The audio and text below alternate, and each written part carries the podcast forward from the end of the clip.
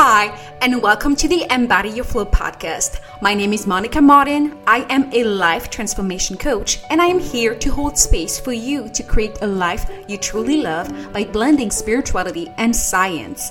I overcame CPTSD due to severe childhood trauma and burned out. This podcast is all about life transformation, wellness, and reclaiming your birthright, which is to live a life that makes you feel happy, fulfilled, and free. Hi, Sarah. Hello. Thank you for being here today. How are you? I am very, very excited to be here um, and super excited for this chat. How awesome. are you doing? I'm good. Thank you. And I am, you know, I'm excited to know more about you and your powerful life transformation. So tell me, where did you, where did you grow up and what was like, what was life like growing up for you? Sure. So I grew up in Michigan, uh, in the United States. Um, and I grew up in an incredibly conservative Christian atmosphere. So, like, uh, take what you know about Christians and then times the conservativeness by like 11. Uh, and that's somewhat close to to how I was raised.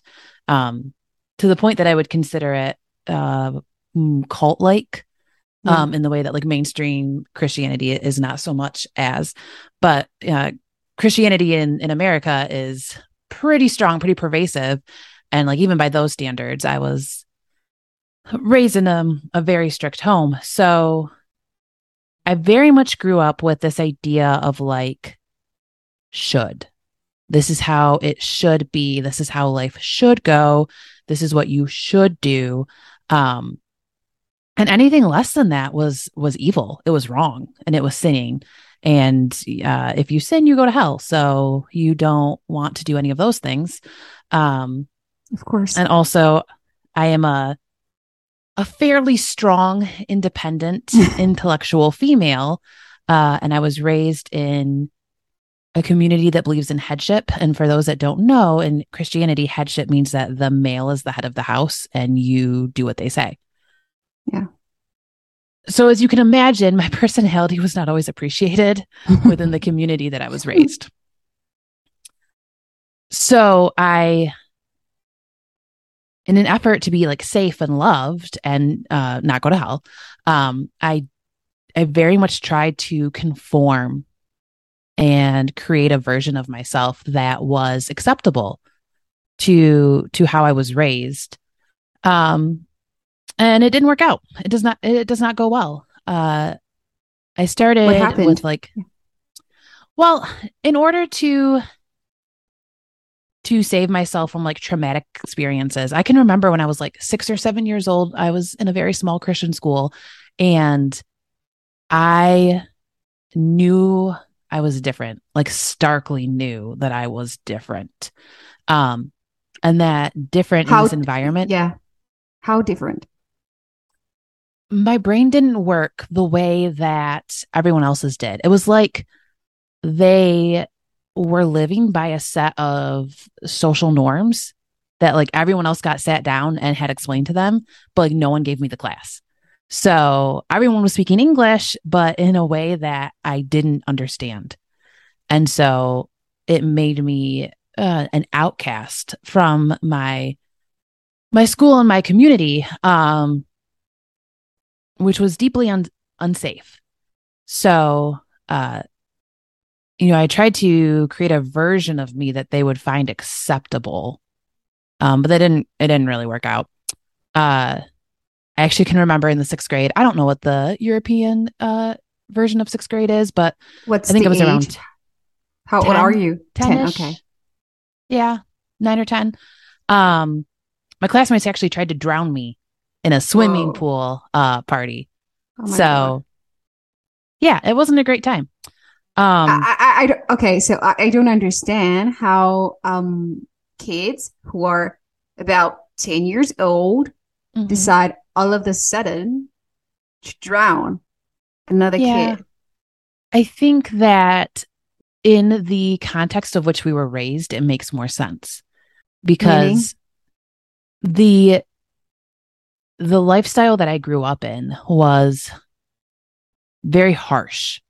and very rule oriented and it it was very much dictated by fear and by judgment because essentially it's you know god judges you and and mm-hmm. i judge you and everybody judges you and so how people made themselves uh, feel better about them is to pass that that judgment and that stress that they're feeling onto a more obvious target yeah and then i unfortunately was the most obvious target so you have years then of like elementary school that I was bullied in this manner.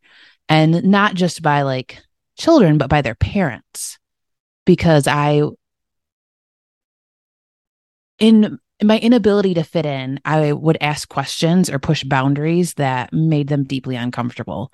Um, and at the time, I didn't realize that I was being so controversial or making them think about things that they'd rather not. I was just, just, asking questions. Mm-hmm, you, know, you were just curious. Not really an acceptable thing uh, in the Christian um, area that I was that I was raised in. Like you don't. It's just what it is. Don't ask questions. I recognize now that that's because they didn't have the answers, or rather that they didn't want to think about the answers yeah. because it was too uncomfortable. Mm-hmm but in a sense, I represented everything that made people uncomfortable. You're a threat um, to their system. Yes. Yes. So after accumulation of of years of kind of being allowed to be treated any kind of way and seeing your parents kind of accept that. Okay, yeah, I was about to ask, you know, what about your parents? Like how did your parents react? So some of my memories, admittedly, are are sketchy because uh, PTSD has yeah um, the great ability yeah. of of shutting things yeah. out. They're like, you just don't need to think about this anymore. So I do think that they were aware, um, and I do I I know that that I had told some things to them, but you have to understand that they were raised in the same atmosphere, so they were bullied the same way. So the coping mechanisms that they learned of like, this isn't okay, don't say these things, like just keep your head down and and life will be okay-ish. Um Whoa, were passed sad. down to me. That's sad. Can you I, I just cannot imagine just having my kid coming from school and telling me they're being bullied and me just telling them, you know, just you know, like basically nothing nothing to mm-hmm. protect mm-hmm. them. It's yeah. it's really heartbreaking. I used to feel because it wasn't just like school kids, it was like um I have a very large extended family. Um so it was also, you know, family members and aunts and uncles who would do similar things and I for a long time um I felt resentful of my parents. Yeah. Um but I've come to realize that that not that I don't have the right to feel resentful or feel any kind of way about it um, that's authentic to me like that's my experience and I yeah. I'm allowed to have that of course but more so that I look at how my parents were raised um so like my mom was raised by World War II refugees from the Netherlands and that trauma very much shaped how they raised their kids. And so my mom was one of 11 um, and a female in a house that believes in headship. So my mom had very little rights and no one mm.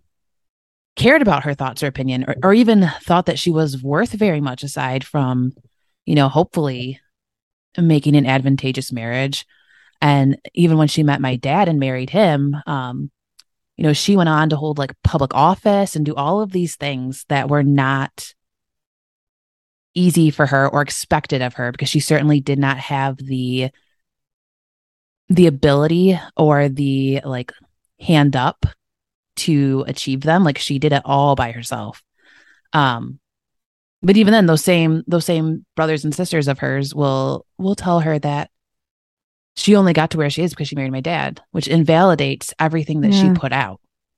So, and then my dad was raised by a narcissistic mother, um, you know, who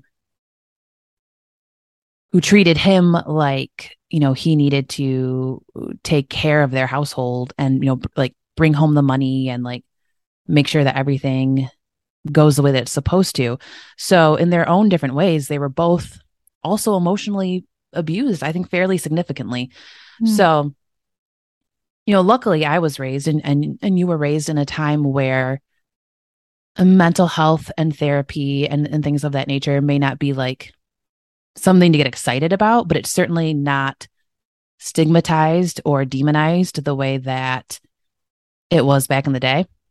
Of course. Um, but I would say that as a child, so I don't know if you know a little bit about my own story, but I grew up in very like toxic and abusive environment. But I remember as a child, I had enough self awareness to recognize that the behaviors that my parents had were wrong.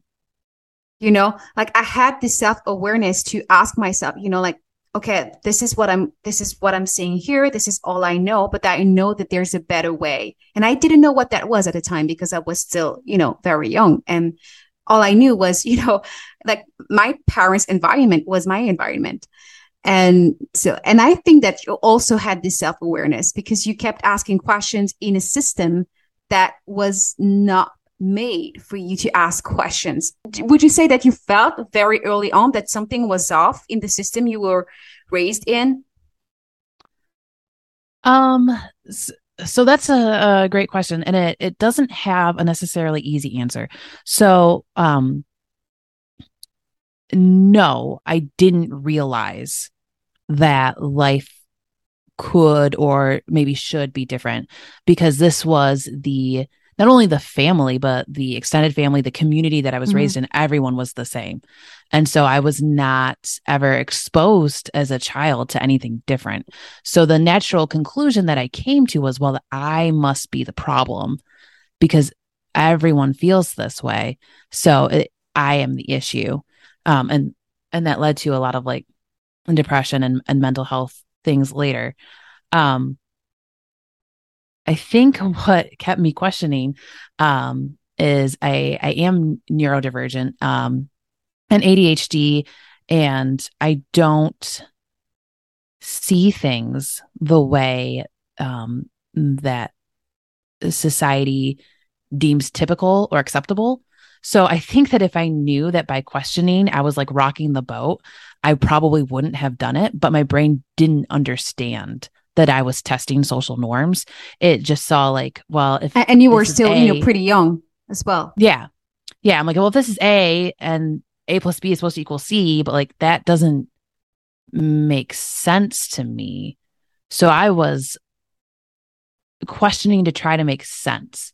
Although I will say that as I got older, um, and you know, like I hit my teenage years and those hormones start flowing, I'd accepted at that I'd accepted that, at that point that um nothing I was going to do was going to make people like me. So I very much kind of had this like, well, I'm going down, let's burn it all down. And that's when I started getting uh pretty feisty and bringing up things like um LGBTQ rights and and things of that nature.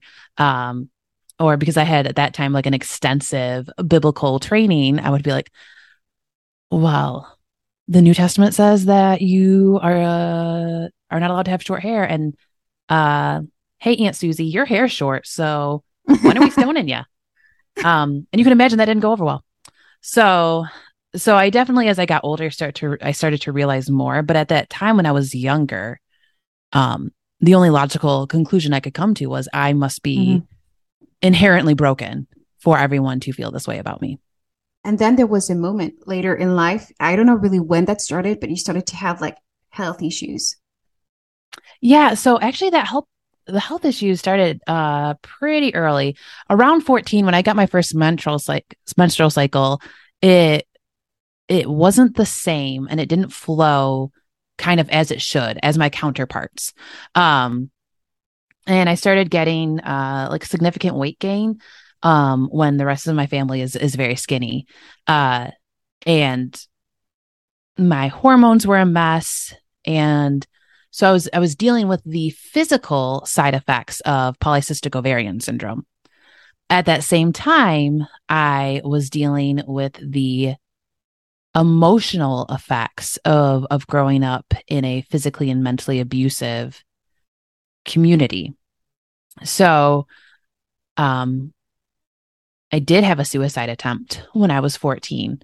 Uh and and looking back at it, it was you know because in my in my family they didn't believe in mental health so i had known for some time that like i wasn't okay and i i needed some help but i wasn't really allowed to have access to it so um i kind of came to the decision that either i was going to force their hand and get the help that i needed or i wasn't going to have to deal with it anymore um and either either outcome was acceptable to me at that time which i should caveat say that suicide is is never acceptable.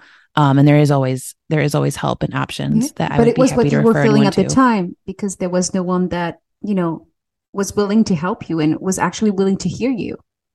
Yeah um i would say though that it wasn't uh like a suicidal urge in its truest form. It was more so of a i was playing big to get the help that i needed so it, it was a gamble um, okay. So it death was not like my deepest urge as it was like if this doesn't wake them up to get help, then like I don't know what else help. I can do. Mm-hmm. So so that started like that kind of defined my my high school years. Um and and high school in the states is like 14 to 18.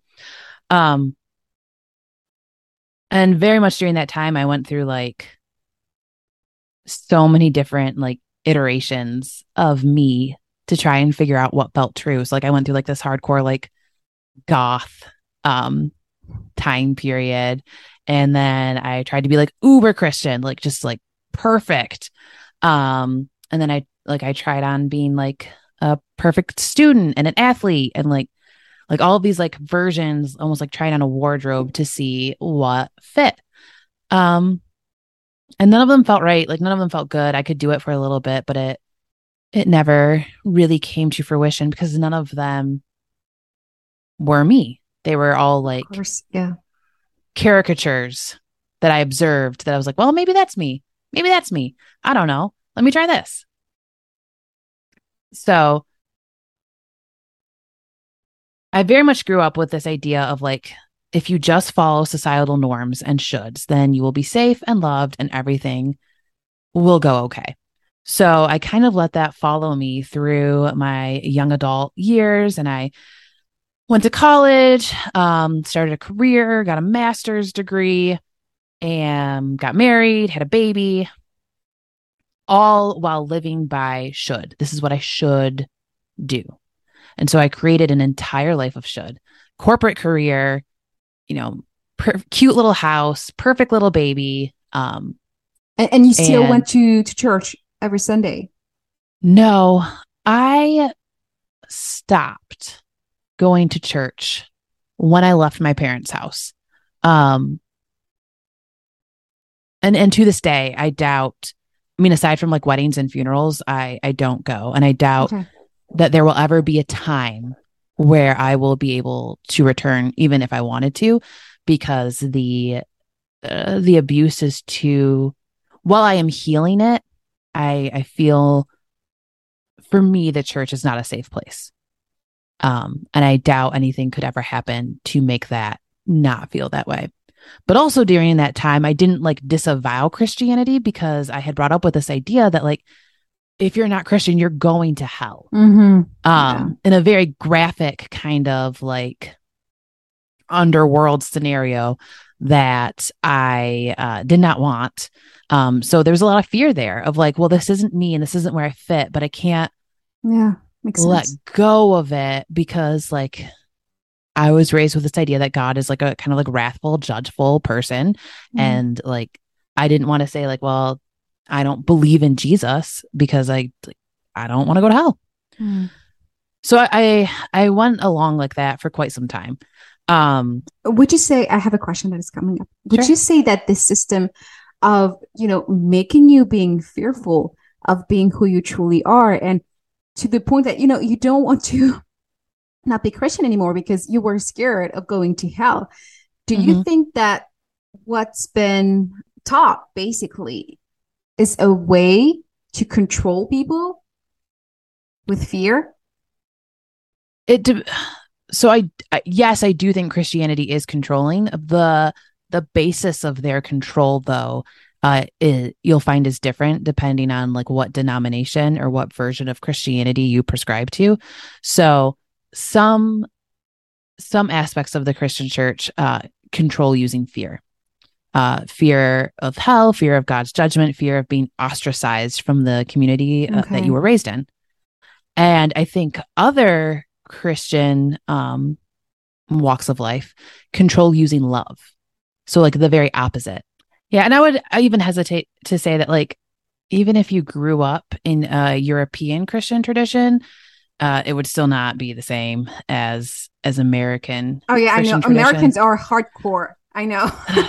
yes, yes. Um, you can just look at our politics, and and yes, you see that some churches, I think, control using love or the idea of love, um, because when you look at like a church service, it is very, um, it's very much set up to elicit an emotional response. So like from the the music to the the message to the way that everything is conducted, it's kind of created to give you that like dopamine hit.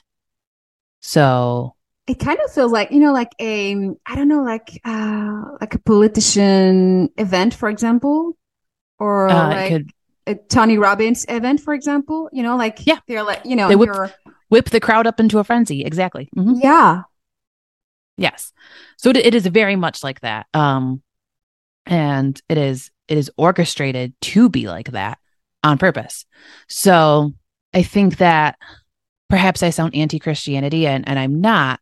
What I am anti is uh, creating a false emotional experience to try to heal or fill a wound that someone has that does not actually do either of those things. Yeah, that makes sense. So it's kind of like a kind of like a make believe in a way. Mm-hmm. Yeah. So just like um like you would see like if you went to like a club and like a DJ, a good DJ has the ability to like have you dancing, twerking, crying, hugging, like you feel all the emotions by the time you leave uh, churches, some churches operate very much the same way. Okay. Yeah. So you had a baby and you had a husband and mm-hmm. um yeah, and how yeah, what happened with your body, within your body and uh, literally everything fell apart. Everything fell apart. Um so and when did that happen? When did you really feel that you were collapsing? In a way. After I had my son, I had terrible, terrible postpartum anxiety and depression, um, which is not atypical. Um, and I kind of knew that that was coming uh, because my body does not, from the PCOS, polycystic ovarian syndrome, my body doesn't deal with hormone surges yeah. very efficiently. It doesn't like it. So I, I kind of expected that was going to come. Um, I did not expect the emotional triggers from my childhood that were going to arise. Um, and so, you know, I, I, I dealt with the chemical imbalance and um, anyone who's had postpartum knows that eventually that that calms and it goes away. Postpartum doesn't last forever, although it certainly can feel like it when you're in it. Um, of course. So so as I should have been getting better, I was getting worse and I was getting more anxious and more depressed. And then physically, my body was just breaking down. Um, and I like, I was just incredibly exhausted. I couldn't really do anything. I just didn't feel good. So, you know, I went to my doctor and had labs run, and it's like, well, you're borderline diabetic, and all of your like minerals and things and iron that you should have a lot of like that's all in the toilet and like like we oh can't actually you know, we can't actually say that you are one thing or the other because your labs are so chaotic that it doesn't point to any one illness. So that kind of so it was started, this huge imbalance in your body. Yes, my, on my every whole level. body was messed up. Yeah. yeah.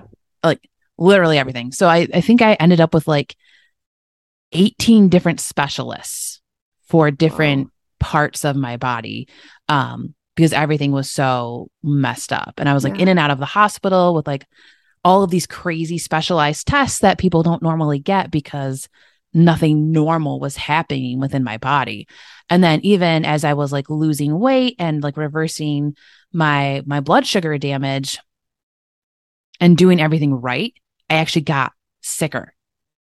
So you would think like I, I lost like 85 pounds and you would be like, oh, that's going to heal you. No, I got worse.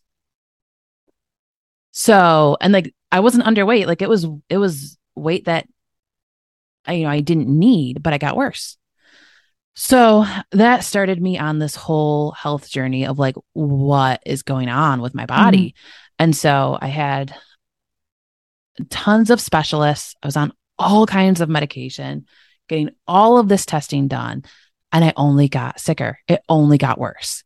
Um, did they, um, did they try to supplement with all the minerals that were you were lacking of? So in the United States, we have conventional medicine and we have um, like a more holistic functional approach. And mm-hmm. I'm not sure how that breaks down in Europe, but like within the United States, a conventional doctor will look at like your iron or your vitamin D, maybe if you ask. It depends on kind of like the forward thinkingness oh, okay. of the doctor, it's, it's but they pretty don't, basic. Yeah, they don't normally look at like a more significant breakdown. So I got to the point where like I was on so much medication and the medication was like interacting with each other, making me feel worse that oh, I just God. I couldn't work anymore. I had to take leave of absence of work. I just couldn't. And you it. were not paid, right? Thankfully, I worked at a location where I did receive pay leave. However, that oh. is not the typical American experience. Yeah. So, yeah. I've heard that usually people, when they're in sick leave, they, they're not being paid. And that, that mm-hmm. could be a nightmare, you know, when you're not feeling mm-hmm. well and you need to rest. It's impossible because you're not getting paid. Mm-hmm. It's crazy. But yeah, yes. thankfully for you, you were still paid. Mm-hmm. Yeah. So I, during that time, I just kind of like, I had enough. I was like, I'm, I'm getting off of all the medication. I like fired all my doctors. Um, and I went to a functional practitioner who like ran different tests and actually did like stool testing and like checked mm-hmm. out what was going on in like my micro biome in my gut and and all of these things and um you know we came to a lot of realizations um and so I started working on those and also during that time I realized that I hated my corporate job hated it I went into life because I went, I was in human resources. Um, and I, I went into it thinking that like, this is, I really like business, but I also really want to help people. So this is how I can mm-hmm. do both. And that, at least HR in America, is not generally how it operates. It's often, you know, human resources are used as a, a weapon to keep employees in line. Oh, and that here. was Same here. I work for big yeah. corporates and it's the same shit. yeah. And it it was killing my soul because, you know, I was yeah, seeing I like good employees in need of just a little understanding, but but based on whatever political drama we were encased in, that yeah, it wasn't able to be given. So I knew I didn't want to go back to my job, and I was seeing all of the amazing changes that functional medicine was making. So, um, at that time, I came across like health coaching, and I have my bachelor's degree in social work. So I was like, yes, this is like all of my passions combined. Um, like this just makes sense to me. It feels right. So I decided to become a health and wellness coach, which it was just absolutely left field, had no idea it was coming, but very much the right thing to do. Um, but even as I was doing everything with the the functional medical practitioner that I should, And, you know, I, now I have gained like holistic nutrition training and I, I know all of these things. I know absolutely what I need to do to be healthy. I couldn't do it. And I, my clients couldn't do it.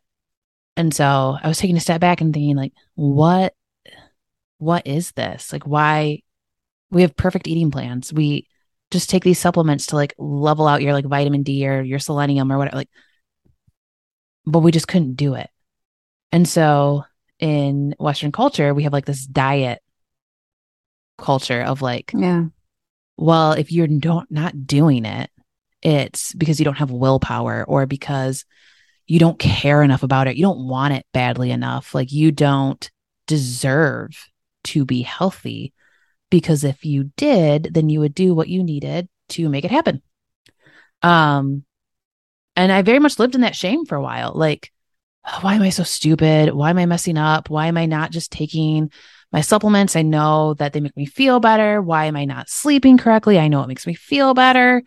Um which that shame spiral only makes it worse. It only makes you less likely of course to yeah.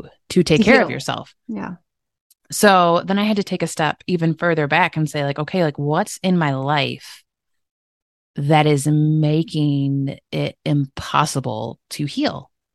And so that's when I really started to look at things and realize that, like, even though I had left my corporate job, my life was still filled with toxicity and shadows and shoulds. And there was no room for for health. There's no room for healing there wasn't a lot of joy or passion or spirituality because based on how I was raised, like I had just turned that part of myself off. I didn't yeah I didn't touch it. I didn't talk to Makes it. I didn't want anything to do with it. Um and so I was so deeply disconnected from myself, from my trauma and from like denying parts of me that I didn't feel safe with or know what to do with and from the world and and living into this like well if people find me funny enough or if i'm pretty enough or if i if i'm helpful enough then i will be loved and therefore safe. Um and when you have all of that junk inside of you there's no room for hey i want to take care of myself and love myself and live in an authentic alignment and so what I realized is that, you know, we very much treat the body in Western culture, not so much in others. Um, we we treat the body like it's the separate thing. yeah And if the body is breaking down somewhere, then you fix the body and everything is Mhm. fine. Whereas I contend that with like chronic illness, it doesn't start in the body. It starts in the spirit and in the mind. yes And that when those things crumble or when they're disconnected or when they have holes that need to be filled, the body tries to pick up the slack to make us feel okay. The body tries to take care of us and say, okay, well, um, you know, we're not filling the spirit, we're not touching the mind, so I will take one for the team. Like we're not I'm feeling anxious, I'm telling you things are not okay, but we're not in a place where we can touch what's making us anxious or change what's making us anxious. So I will take it for the team. And the body keeps taking things on and taking things on and taking things on because it loves us and it wants us to be okay and survive. Um, but it can only do it for so long before it starts to break down.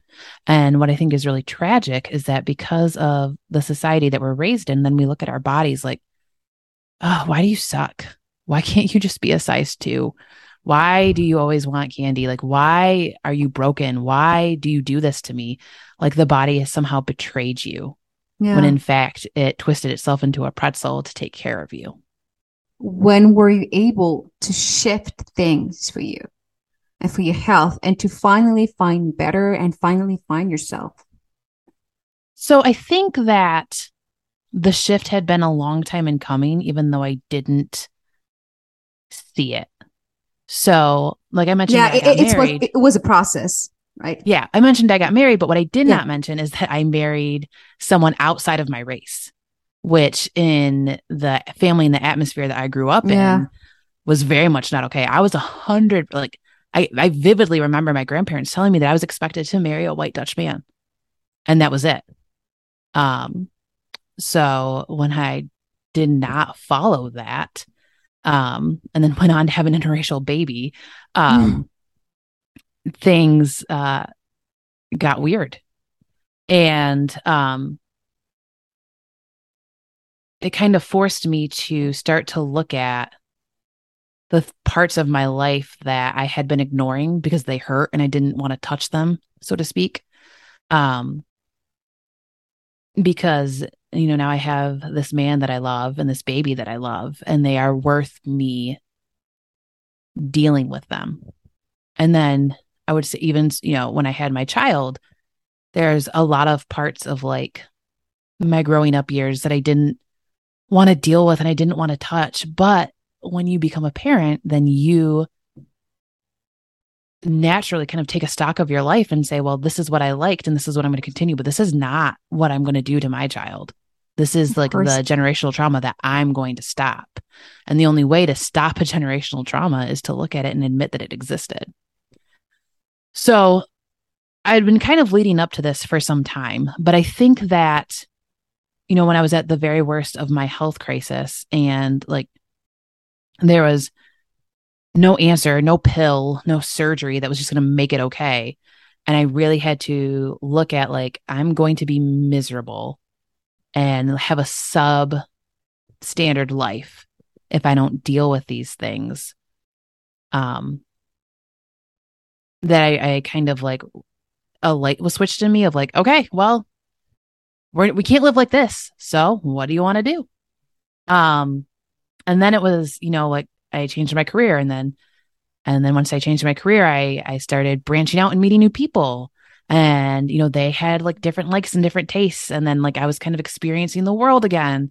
Um and then I would gave myself permission to be whoever I am and to explore what that looks like. So I very much um am in tune with like nature and and the cycles of nature and and like the cycles of like the feminine and and things like that but it took a minute for me to be okay with that or to even admit that like for me to say like i like some witchy stuff like it took decades for me to say that out loud and even in front of like some of my relatives i don't know if i could utter that sentence because again i don't want to go to hell um and it felt deeply unsafe. So when there's a part of you that's who you are, but you're raised to think that it's unsafe to do so, mm-hmm. um, it it's hard to release those layers of of trauma and of conditioning to say no it's it's okay i can enjoy this.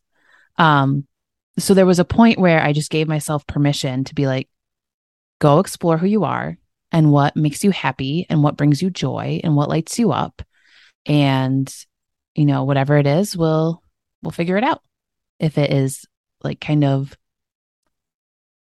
against the grain so to speak mm-hmm. and so how do you feel now with everything that you've gone through i feel like I'm halfway there. Um, I feel like you know I've gone through so much and I've learned through so so much and I've I've grown um and I'm learning my power of who I am.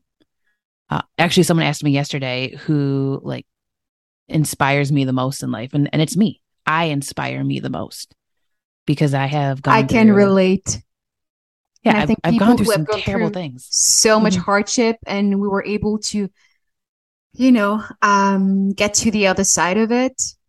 Will like, you know, I can look up to myself. Mm-hmm.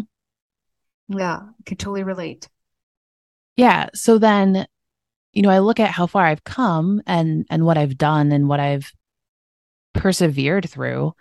Um, and I look at kind of where I want my life to go. Mm-hmm. And it it brings um a sense of joy, like a sense of peace, because I understand that like if I can make it through what I already have, then everything else is kind of a done deal. I just got to stick with it. Yeah. Yeah. And would you say that all, you know, the hormonal uh, imbalance that you had very early on, that's mm-hmm. you realize you had them around 14, maybe, maybe probably started before, but you were not aware mm-hmm. of it.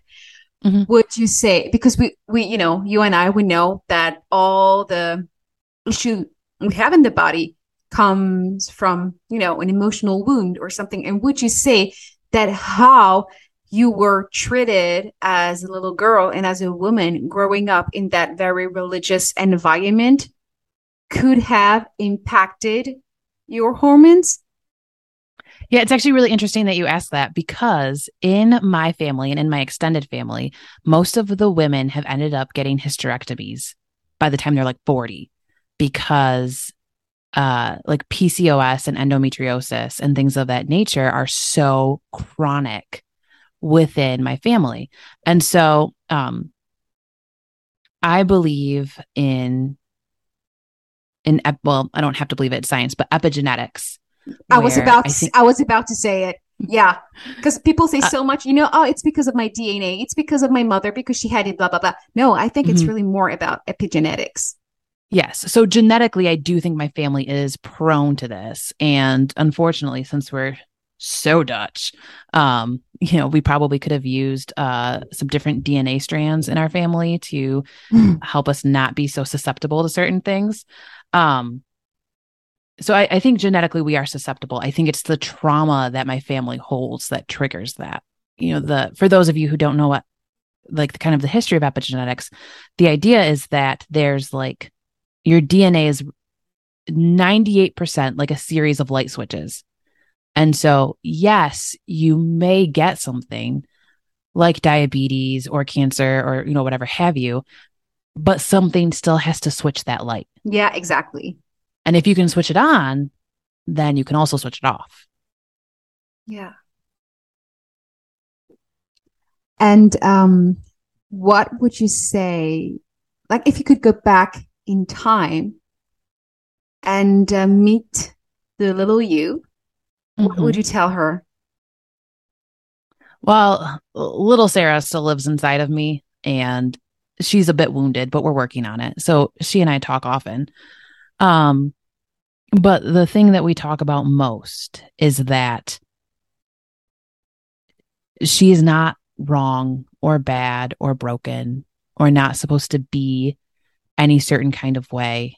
And her treatment was not a reflection of her. It was a reflection of the broken people yeah. that she grew up in that were supposed to be taking care of her.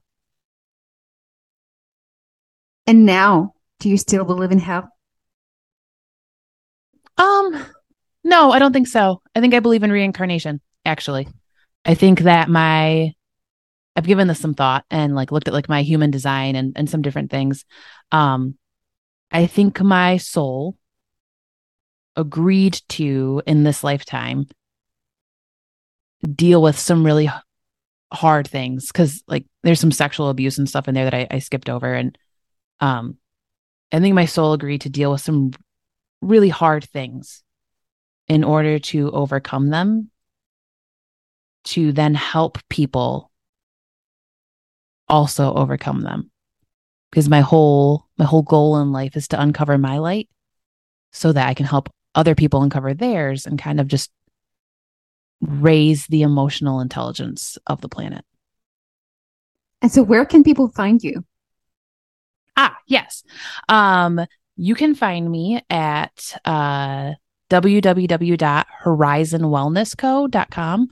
Um, and that's where you can get all the lowdown on like my blog and my services and whatnot. And then I'm also on Instagram at Horizon Wellness Co., which is very much like I swear to you, I Instagram my journal. Like I just a journal, and I'm like, oh, that sounds like a good sentence, and I put it on a picture, and it goes onto Instagram. Perfect.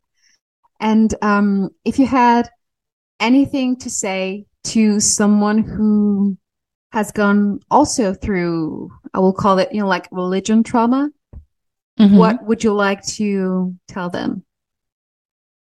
So I think that this relates to trauma of any kind, big T trauma or little t trauma. when you survive trauma, you tend to get stuck in that area. Yeah. And then you feel like that's it. That's all life is going to be. So, for the people who deep down think it wasn't supposed to be like this, my health wasn't supposed to be like this, like my happiness wasn't supposed to be like this, my life was supposed to be more. I will say to you that you are right and it still can be. Thank you so much for this um, beautiful conversation. Yeah, I had fun. hey, not so fast. Do you want to find yourself? Do you want to find your happiness? Do you finally want to live a life you truly love? Then let's have a chat. Go check my website, embodyyourflow.com, and book your free call.